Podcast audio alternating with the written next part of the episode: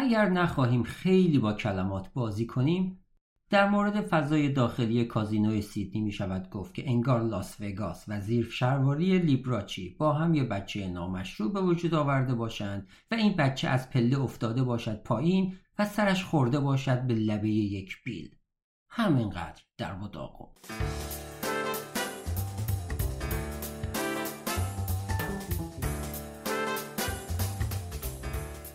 پشت میزهای بلکجک و ماشینهای پوکر مردان و زنانی عصبی و مستاصل شبیه ربات نشسته بودند که به نظر نمی آمد بابت تفریح قمار می کنند.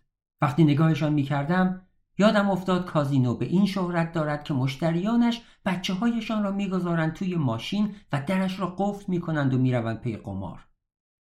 این خبر را در روزنامه ها خوانده بودم و با خودم گفتم ای کاش این آدم های غمگین و بدبخت قبل از اینکه بروند داخل کازینو تا پول اجاره خانهشان را در جیب دولت سرازیر کنند تا بعد دولت نیم درصد از سود پول جمع شده را صرف خدمات مشاوره برای قماربازها کند اقلا لای پنجره ماشینشان را باز میگذاشتند. اندوک گفت اونجان به جمعیتی از پاپاراتزی ها و تجار و سیاستمداران اشاره کرد. معلوم بود رینولدز هابز مردی هفتاد ساله با عینک چهار گوش ظریف و سری گرد و کچل شبیه سر چارلی براون شنیده بود بهتر از خود را شبیه آدمهای معمولی عرضه کند و برای همین پشت یک میز 21 با چیپ ده دلار قوز کرده بود. شانه های آویزانش این حس را به آدم می‌داد که در دست آخر جستش را باخته است. من و انوک کمی نزدیکتر شدیم. شاید ثروتمندترین مرد استرالیا بود ولی معلوم بود با قمار به اینجا نرسیده.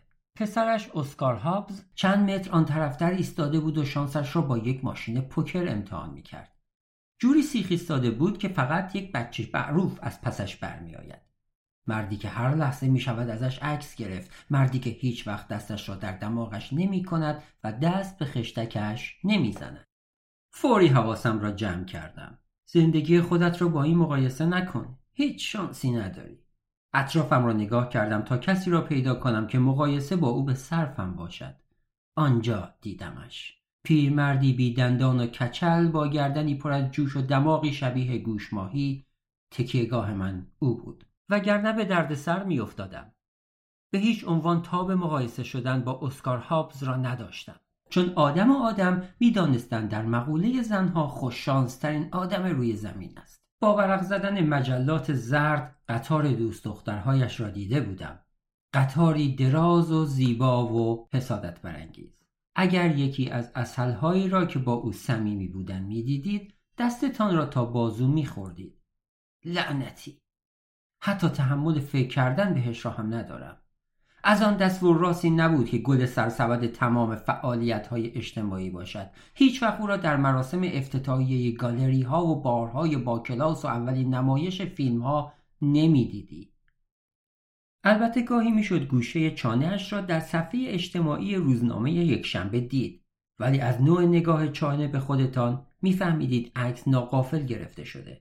مثل دزدی که با دوربین مخفی بانک قافلگیر می شود ولی زنها بعد از دیدن عکس هایشان می‌رفتم اتاقم و با خشونت بالشم را پاره پاره می کردم. بیش از یک بار به معنای واقعی کلمه رشته رشتهش کردم و پاره کردن بالش هم کار خیلی مشکلی است. از انوک پرسیدم می‌خوای چه کار کنی حالا؟ باید از دو جهت حمله کنی. یکی بابای رو می‌گیره اون یکی پسره رو. جواب نمیده. رینولد رو امتحان می‌کنی یا اسکار؟ هیچ کدوم. ولی فکر می‌کنم رینولد. می‌خوام یه چیزی ازش بپرسم. باشه. ولی من به پسر چی بگم؟ با چی شروع کنم که جواب بده؟ نمی‌دونم. یه جوری برخورد کن انگار از قبل همدیگه رو می‌شناسیم. فکر می‌کنه می‌خوام بهش بند کنم. پس بهش توهین کن. توهین کنم؟ مثل همیشه تشریحش کن. بهش بگو مشکل روحیش چیه. از کجا بدونم مشکل روحش چیه؟ از خودت درار بهش بگو روی روحت یه لکه هست که هرچی بیشتر سعی می‌کنی پاکش کنی پخشتر میشه. نه این خوب نیست. باشه پس بهش بگو انقدر پول داره که از واقعیت جدا شده. این راش میندازه آدمای پولدار متنفرن اینو بشنون. ولی اون واقعا اینقدر پول داره که از واقعیت جدا شده. انوک چه باور کنی چه باور نکنی؟ فقر و بدبختی فقط یک واقعیت تو واجه های رسمی جامعه نیست. بیا جر بس نکن. بریم ببینیم چی پیش میاد. خیلی خوب. موفق باشی. رفتم سمت میزی که رینولد هابس پشتش قوز کرده بود. ولی صندلی خالی پیدا نکردم. ایستادم و توی گردن بازیکنها نفس کشیدم.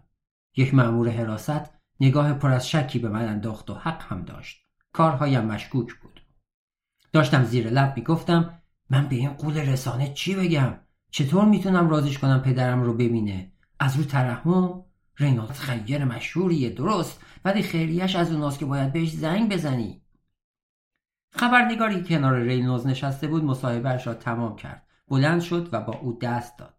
از فرصت استفاده کردم و به زور خودم را آن وسط جا دادم و کنارش نشستم. رینولز لبخند دوستانه ای به من زد ولی فورا معذب بودنش را حس کردم.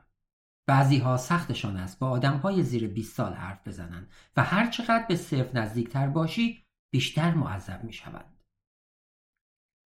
از من رو گرداند و با وکیلش درباره اندازه حروف در یک قرارداد حقوقی حرف زد. رینولز می‌خواست یک بند با فونت Times New Roman به قرارداد اضافه کند ولی می‌خواست اندازهش چهار باشد. وکیلش داشت درباره جنبه اخلاقی این حرکت پیشنهادی بحث می‌کرد و اعتقاد داشت در هیچ متنی نباید از فونت کوچکتر از هفت استفاده کرد چون صورت خوشی ندارد گفتم ببخشید آقای هابز آرام برگشت طرفم انگار داشت می‌گفت هر چیزی که نفس من به آن می‌خورد تبدیل به طلا می‌شود و خیلی دارم به تو لطف می‌کنم سرم را برمیگردانم سمتت. وقتی چشمانش به من رسیدند با سکون بیکرانشان به من حالی کردند که به رغم نزدیک بودنشان دسترس ناپذیرند چیه؟ شما چند تا روزنامه دارین درسته؟ خب. آقای هابز میگن که قدرت فساد میاره ولی کاری که شما انجام میدین با تمام قدرتی که دارین حتی فساد هم نیست. و این حروم کردن قدرتتونه. با تمام نفوذ و توانایی که بهتون اجازه میده هر چیزی رو چاپ کنین. چرا فقط بازم ترجیح میدین چیزهایی رو چاپ کنین که ارزششون از عرق زیر بغلم کمتره؟ رینولز نمی‌دانست چه بگوید. آن طرف را نگاه کردم ببینم انوک چه کار می‌کند. ظاهرا بهتر از من پیش می‌رفت. شرمندگی در صورت اسکار موج می‌زد. نمی‌دانم چی داشت می‌گفت. رینولد همچنان مرا نادیده می‌گرفت. گفتم باشه. شما می‌خواین روزنامه بفروشین می‌فهمم. شما بلغم تازه میفروشین چون عامه مردم اشتهای سیری ناپذیری برای بلغم تازه دارن. ولی نمی‌تونین روزنامهتون رو فقط یکم رهایی بخشتر کنین؟ مثلا بین تیترای تکراری و ستون طالبینی یک چهارم صفحه حکمت تبتی هم چاپ کنین. به فروشتون لطمه می‌زنه؟ دست مامور حراست روی شانه هم قرار گرفت. گفت پاشو بریم. رینولد بین که چشم از من بردارد گفت بزا باشه اشکالی نداره. ادامه دادم.